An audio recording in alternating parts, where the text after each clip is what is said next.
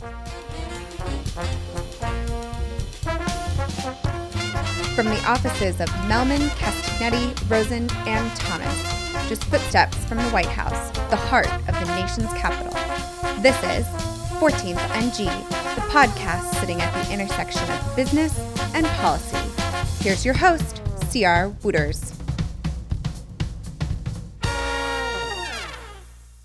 Welcome to 14th and G, podcast sitting at the intersection of business and policy. This episode, we're joined by our old pals David Castagnetti and Bruce Mehlman to give us their quarterly update on what's happening in the political world. Okay, without further ado, here's David Castagnetti and Bruce Mehlman.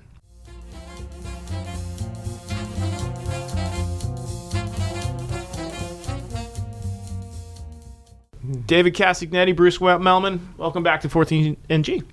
Thank you, sir. Thanks. Um, I'm stumbling over my my words to begin here. All right, and part of the reason I'm stumbling is because we are in a wild time. You are you are theoretically here to give us your quarterly update, but I can't let some of the news of this week go without asking you some questions about it. So we'll start with the really big news, which is Speaker Ryan earlier this week announced that he will retire at the end of the ye- uh, of this cycle.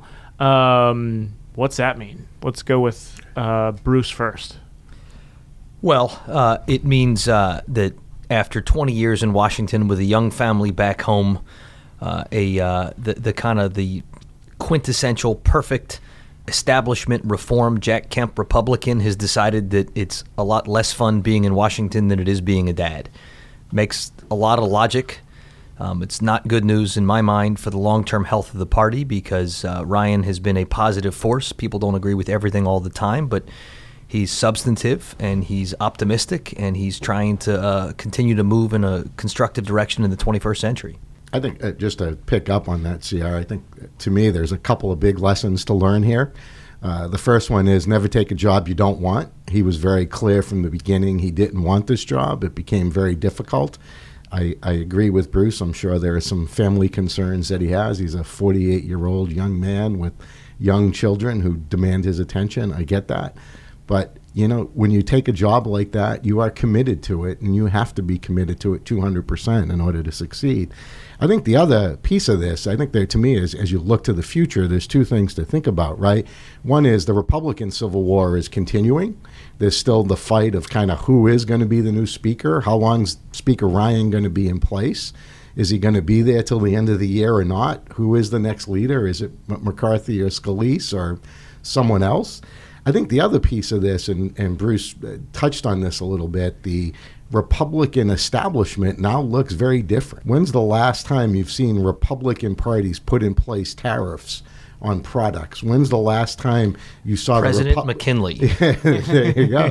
When's That's the, actually the fact. uh, when's the last time you've seen the Republicans add 1.5 trillion dollars to the deficit? George all, W. Bush. All acceptable type things within the Republican Party right now, and that's not what the speaker. I think was about. And again, I just kind of I'm going to end where I started on this. Don't take a job you don't want. It is way too hard to do it. Are you trying to suggest CR should not have come in as early as we asked to do this podcast? So I, I, you know, I'll add my own piece, which is there's a part of this that the Trump mm, craziness uh, that I just think it just wears on everybody. And I think at some point in time, I think he probably was thinking about he was going to leave at some point, and I think maybe this Trump stuff probably sped it up a little bit. Yeah, I, I, I don't disagree with you on the Trump stuff, but it's also a little bit if you take if you're at a job you don't like and you don't want, like it doesn't matter who the president is, it's still a hard job to do, and not to mention the. The, the, what this president brings into that debate. well, and you know, CR, sorry to steal it from you here, but another thing that you find is it's harder than it's ever been to be a party leader. You know, if you go back two decades, let alone 10, uh, you had all of the tools of control that you'd need. The party controlled the money, the party controlled the agenda. These days, everybody's a publisher, everybody's got a platform, everybody's on social media. Ted Cruz is speaking to the world, uh, taking Mitch McConnell's ability to control things by what committees he's on very much out of his hands. All right, so we'll shift topics again, and because this is a, a crazy couple of days here. Uh, Mark Zuckerberg was just on the Hill for two days of hearings. I just wondered what your thoughts were um, as he wrapped up the Senate and House stuff. Two things. I, I to me, I think one is technology has changed. The Congress learned today or yesterday how technology has changed over the over the last 20 years, and Zuckerberg was a big piece of that technological change. Uh, it was clear by some of the questioning on both sides that members are still trying to figure out what this means, how technology works, uh, some basic stuff that people in the valley completely understand. That that that was very clear. When you have folks like Senator Kennedy, a Republican from Louisiana, talking about the need to regulate, that's not traditional Republican rhetoric.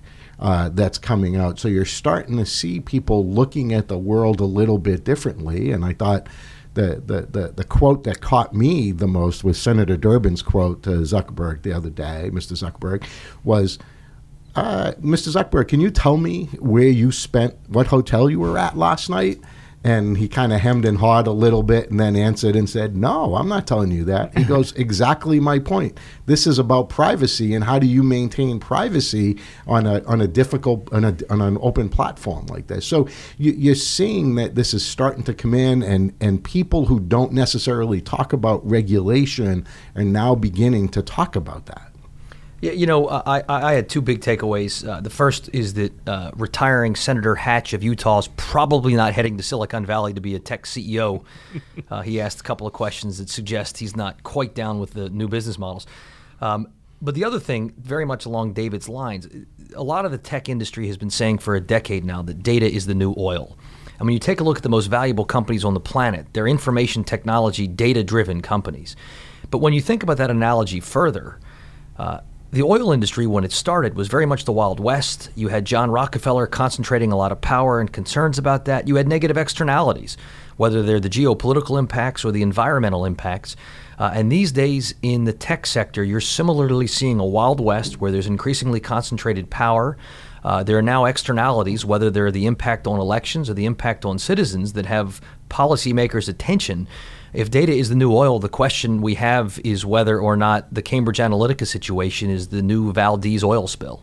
the, the, only thing, I, can, if I may pick up on that for a second here, I think the, the other piece on this is uh, uh, Facebook was forced to make some policy decisions over the last couple of days that they may not necessarily have made if it wasn't for the fact they were testifying, right? And coming out in support of some of the regulations that are in place in Europe right now. That's a big change, uh, both for Facebook, but also potentially the, the focus of what the Valley is going to care about moving forward, not to mention the political advertising legislation that's coming down the pipeline. You're going to see more stuff like that as well.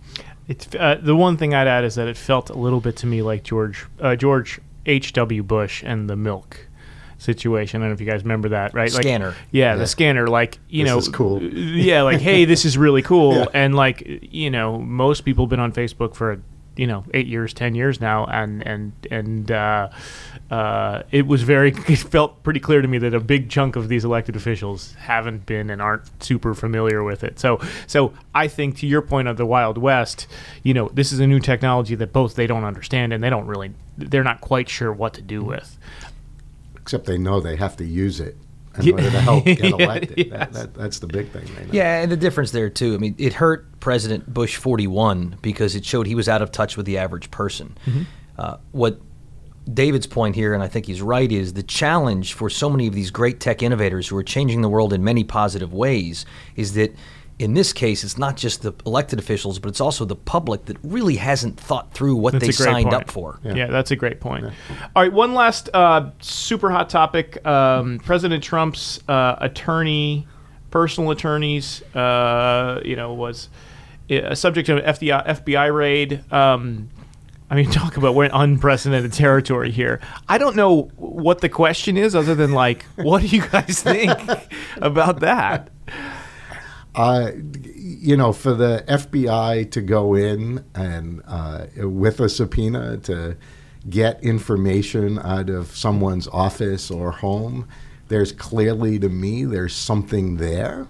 Uh, what that is, you know, time will tell. I think uh, we can all speculate, but I don't think at this point any of us know. But uh, they, they, clearly see something because they've gone through a process, and not does the FBI see something, but a judge who issued the subpoena sees something as well.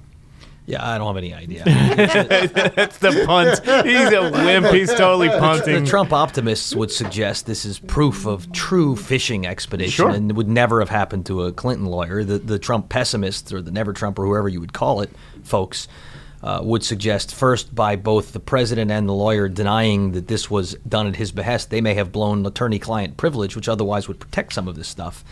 Uh, and, uh, and just as a rule, one of the lessons we've all learned in the modern era is everybody has emails, uh, texts, and other things they don't want.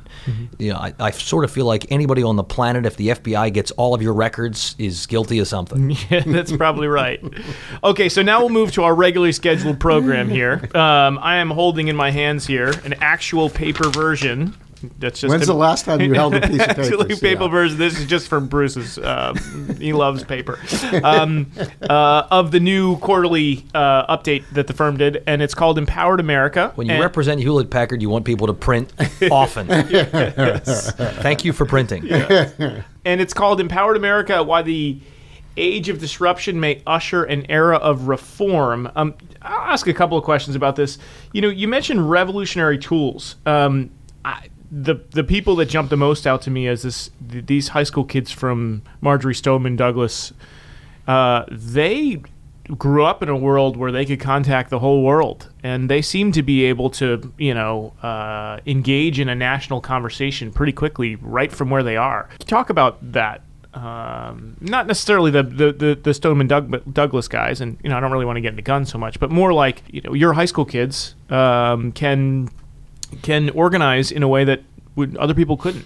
Well, so as folks who spend all of our time in Washington, it's really easy to get short-term pessimistic. It's a very disruptive, chaotic environment, um, and uh, and voters are seeking change over and over. They've lost faith in institutions, but.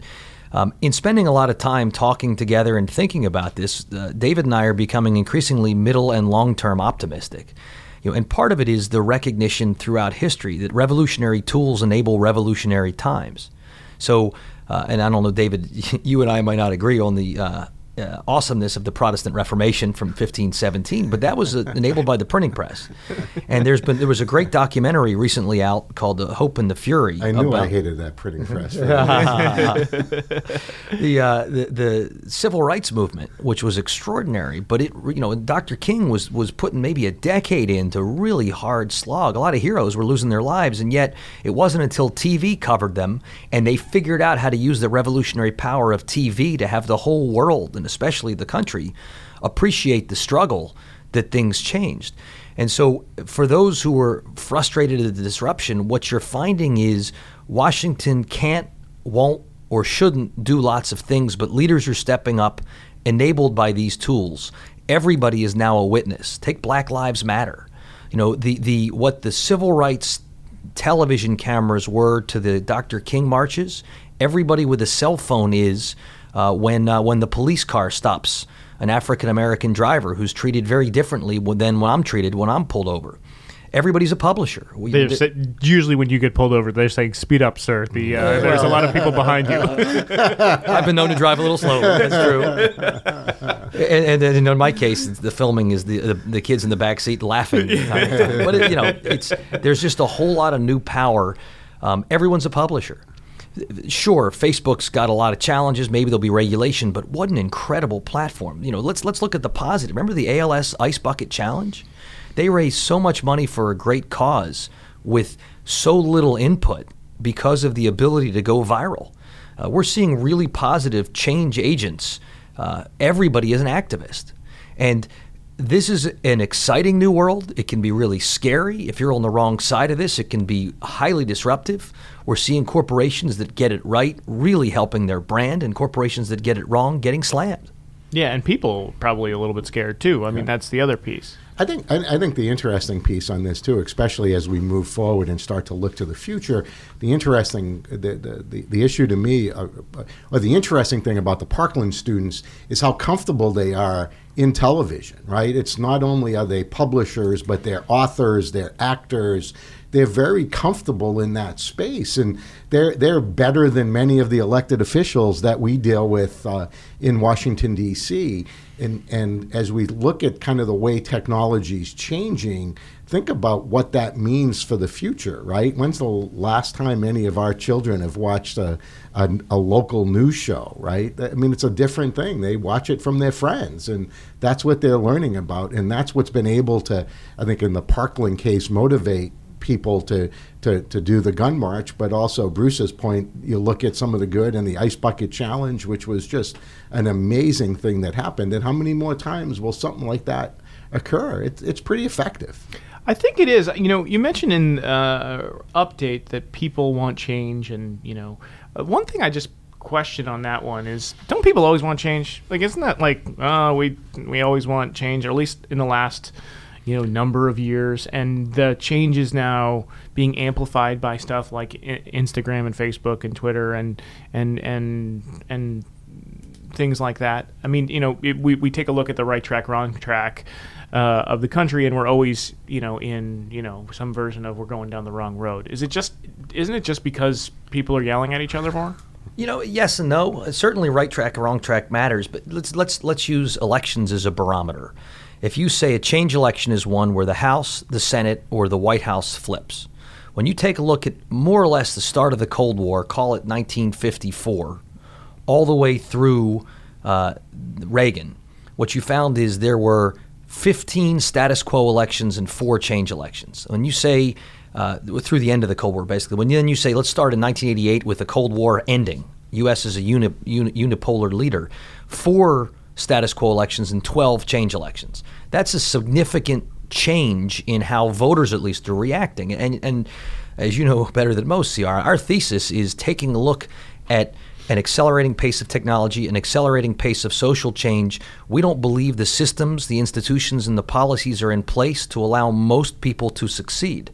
So, whereas for decades people believed you go you work hard in a blue collar job and you could send your kids to affordably send your kids to college and that they could be successful in the next generation increasingly we're seeing as measured by things like income inequality recognition that a small number of well educated, uh, good contacts elites are killing it in this tech enabled world, and the rest of the folks are increasingly afraid of their economic future, are increasingly afraid of, afraid of opioid addiction, are increasingly bowling alone, to use a, a line from a great book. I, I, think, though, even within that context, while the elections may not always have been of change, you, you saw a lot of policy changes take place during that time period. So with President Johnson, you saw the civil rights movement that kind of took place and the legislation that came out of that. Certainly with Nixon, the Watergate scandal was huge and changed the way media covered uh, elected officials and covered corporations for that matter as well. And certainly Reagan changed the Republican Party into a much more conservative, type party trying to figure out how to bring in the white working class, which certainly P- President Trump captured uh, in his election. So while the elections themselves may not have necessarily been of change, you did see social movement and social issues change the, the, the debate that took place, unlike elections now, where every single election is a change election, including probably in 2018, we'll see the Democrats potentially gain control of the House. So th- this has been. I'm like not familiar common. with what you're talking about. this has been a very common occurrence uh, lately. So I'm going to add another piece to this, which is another hot topic, and we mentioned it a little bit in the report here, which is China. So um, they're a significant market. They're a huge uh, adversary.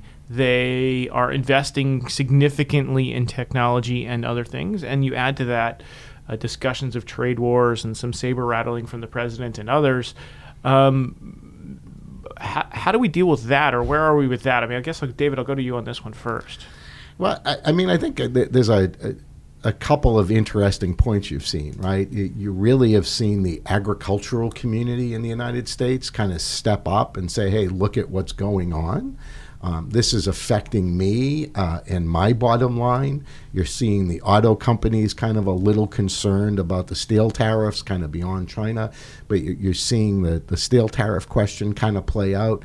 I think the interesting thing about this, and we touch upon this a little bit within the deck, is kind of what China's position was in this. I mean, yesterday, uh, a couple days ago, you saw the president of China come out and say, you know what, maybe we do have to look at this a little bit differently. Or conversely, uh, the leader of North Korea heads down to Beijing on a secret chain, a train to have a conversation with the Chinese. What does that all mean? There are some very interesting questions here that are that are taking place that are a little bit different than the true just economic piece of this debate. And you know, it's also very interesting when you look at the go back to the tariff point for a second. You're seeing some Democrats like Senator Sherrod Brown from Ohio or Senator Casey from uh, Pennsylvania talk about why some of these tariffs are good, and including a new uh, manufacturing facility open, a new steel, ta- a new steel facility opening up in downstate Illinois because of the tariffs.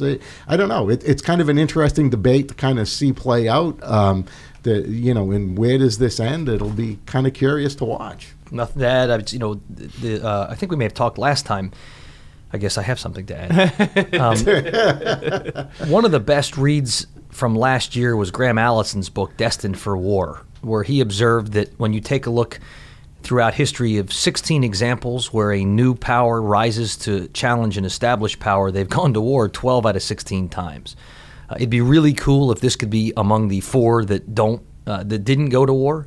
And some of what we see is just that China's moved itself out of the Stone Ages and wants to be a modern power. That's a good thing.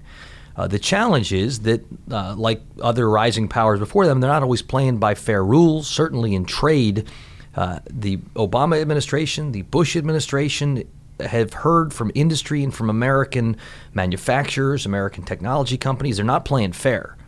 The challenge is there are different ways to go about addressing it, and a lot of folks are rattled right now, worrying that we're taking the most aggressive possible approach, which, if it succeeds, great but if it fails, that's a problem, and and uh, there is not certainty about what the U.S. strategy is here. I, I think a little bit, Bruce, though, too. It goes back to a, a deck we talked about a little uh, uh, last quarter, which is the whole disruptor, right? This president is a disruptor. He's taking that disruption into the trade space uh, as well, and where does that end up? And again, that, that's the question.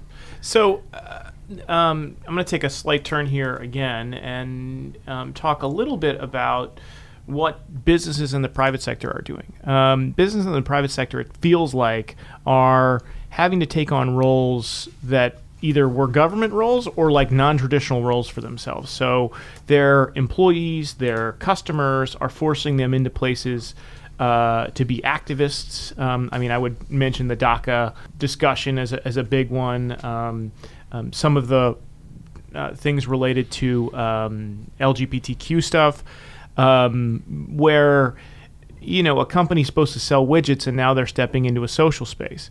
They're also doing things like sending people to the moon, so um, uh, which was you know clearly a government uh, spot. So uh, how do you see? And Bruce, I'll go to you on this one. Like, how do you see the role of business in this world at this point?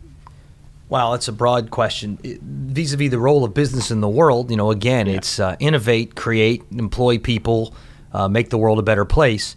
I guess in, I just mean more right. in the in the kind of political and and, and activist. In space. the social space, you're exactly right. Employees, customers, social media mobs, people are looking to CEOs to lead in a way they haven't looked at them before. In fact, our friends at GSG did a poll. 76% of Americans say CEOs have a responsibility to bring about social change on issues facing society.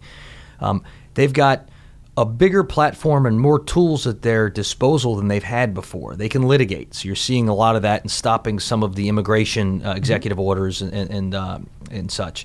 Uh, they can advocate. Extraordinary power wielded by business against the North Carolina bathroom law that got reversed, against the Texas bathroom law that got stopped, some religious freedom activities that got reversed in Indiana and stopped in Arkansas.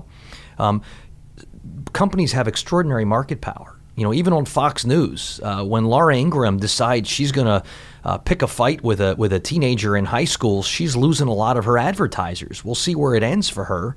Uh, it caused uh, O'Reilly to have to leave Fox News entirely. You know, a, a different set of outrages. And then you're seeing the personal engagement. There, there was a time when uh, the engagement of CEOs were was uh, expected, and CEOs thought it was part of their giving back. We kind of went through a time in the '90s and the 2000s when CEOs were were more likely to be getting beaten up uh, for either pay packages or other things, but uh, the world is looking to CEOs, and CEOs are answering increasingly, engaging on issues through things like CSR and through things like policy engagement. And the real thing we're spending so much time with clients on is when's it appropriate? How do you do it? And what is your lane versus, you know, I think the ultimate silly example is Burger King decides to run an ad on net neutrality. Right. You know, and I think they were just having fun. But I mean, did they? There's no evidence that did anything for them. It's not like millennials said, well, you know, we've got our choice in saturated fat. Let's go to the guys who are good on telecom policy.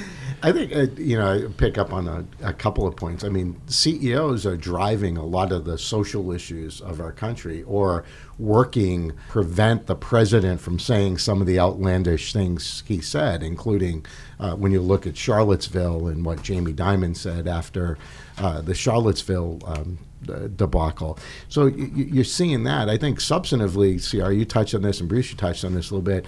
Is you know we've seen the, the private sector kind of take over the the space, right? Mm-hmm. Um, with Moon Express, you see the the private sector thinking about new ways to play in the healthcare space with the with the Buffett, Dimon. Uh, Amazon related issue. Bitcoin, what does Bitcoin mean? Kind of moving forward. Those are traditional government roles that we've played in and that is definitely starting to change a little bit and it's a little bit i think on, on bruce's point it's not only what customers want but it's how do these companies continue to be able to recruit the type of employees that they want it feels like to me the millennials are putting a lot of pressure on their executives to play on issues that they care about so they can work for a company that they feel good about as well. How do they balance that um, if you know with board and quarterly marks and all the rest of those things or what is your bruce what's your when you talk to ceos how do you tell them to balance that because look we could we could run by every pet project that every millennial wants us to run by and we could you know spend all day long litigating you know which bathroom should be used by whom but really our job is to sell widgets um, how do you balance that? Look, you're totally right. It's hard as hell for CEOs. Yeah, they're paid a lot, but CEO pressure and turnover is as high as any point in history. Um, first and foremost, if you're not succeeding as a business, you won't be the CEO long enough to see most of your social initiatives through. So you got to focus on that. But I think what we're finding is that these social issues are no longer a private, you know, luxury of the people who are succeeding. They're an imperative. And if the C-suite is on the wrong side of some of these issues, they can't recruit millennial employees if they uh, cross the line, you saw it with Kevin Plank at Under Armour, for example. You know, he got in a fight with Steph Curry, which was not helpful to Under Armour's brand. I mean, Curry, you know, unless Curry stops making three point shots, that's the wrong guy to have on the wrong side of these things.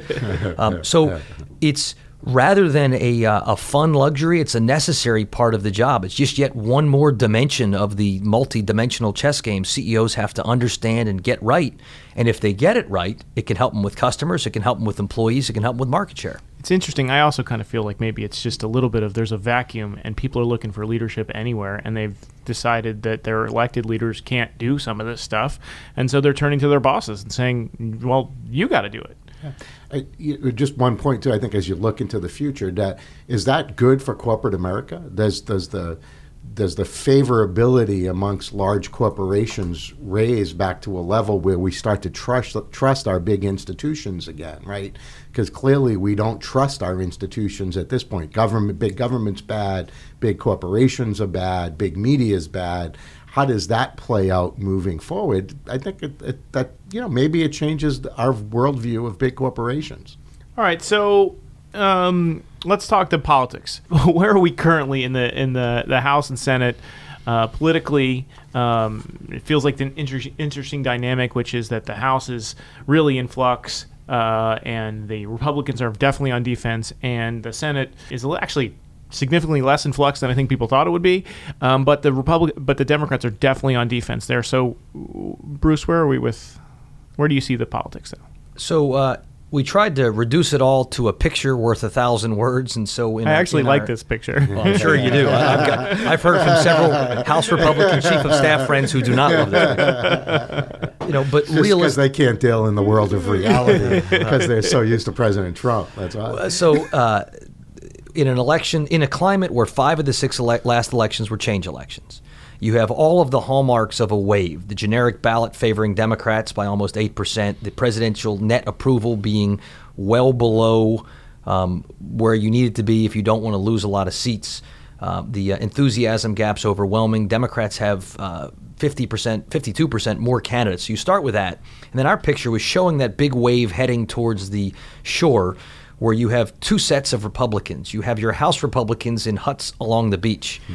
because of the 55 seats, now 56 seats that are most in play. 51 of them are defended by Republicans and five of them are defended by Democrats. Not where you want to be with a tsunami coming. and you got all those retirements, which is what I mean. We are at record levels at this Correct. point, right? By contrast, the Senate Republicans are, you know, are up on the top of a cliff in brick homes, protected by an extraordinary map. The Hill yesterday publication said of the ten seats most likely to flip in the Senate, eight are defended by Democrats. Yep. I I think the, the piece on that, just to kind of pay attention to a little bit what Bruce was talking about in terms of the speaker retiring, it feels like some of that establishment money is now going to the Senate, right? And that will help, I think, put the, the, the Republicans on the offensive a little bit more in the Senate. But in the meantime, it's just feeling like the Democrats are going to win. And Bruce touched on this with recruitment amongst House Democrats. You're seeing four and five people running in Democratic primaries and seats that Democrats haven't held in 20 or 30 years. That energy is there. And how does that play out? And how does that play out in even some of the seats that the Democrats need to defend, i.e., like places like Florida or Wisconsin, which might be slightly different than places like North Dakota and Montana, but there, there's an interesting movement that is taking place. I also think to, to, to follow the money piece, it would be interesting to see does the kind of uh, Republican conservative money start to move heavier to the Senate and say we need to have a block and a, and a protection for the president, and does the Democratic money move really hard to the House that says we got to run up the score here and take advantage and try to make this wave be bigger than it is? Um, Good point. Okay, so I can't let you guys get out of here without throwing you one um, curveball. So here's this week's curveball or this episode's curveball. So if you if you weren't doing this, what would you be doing? Uh, so co- kind of this is the you know your your your your non-lobbyist dream job. And I'll say this: David Castagnetti is not allowed to say manager of the Boston Red Sox. or, or second baseman. Shortstop is usually my choice. But so, so if, if Bruce, if you weren't doing this, what would you do? Well, uh, I had great high school history teachers. Really in, uh, in, incited my passion for history, incited my passion for uh, for politics and America.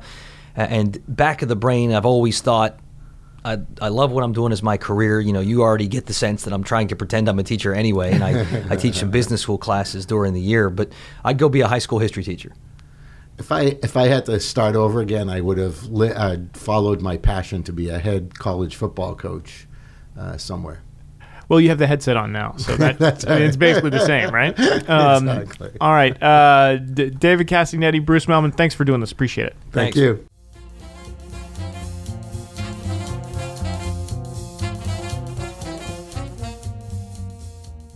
It's always fun to have David and Bruce in here to give their update. If you are interested in taking a look at the details of uh, our quarterly update, it's available on our website at mehlmancastagnetti.com. Um, and if you're looking for me, the best way to get me is by email, wooters at mc-dc.com. And I look forward to seeing you next time at the intersection of business and policy, right here at 14th and G.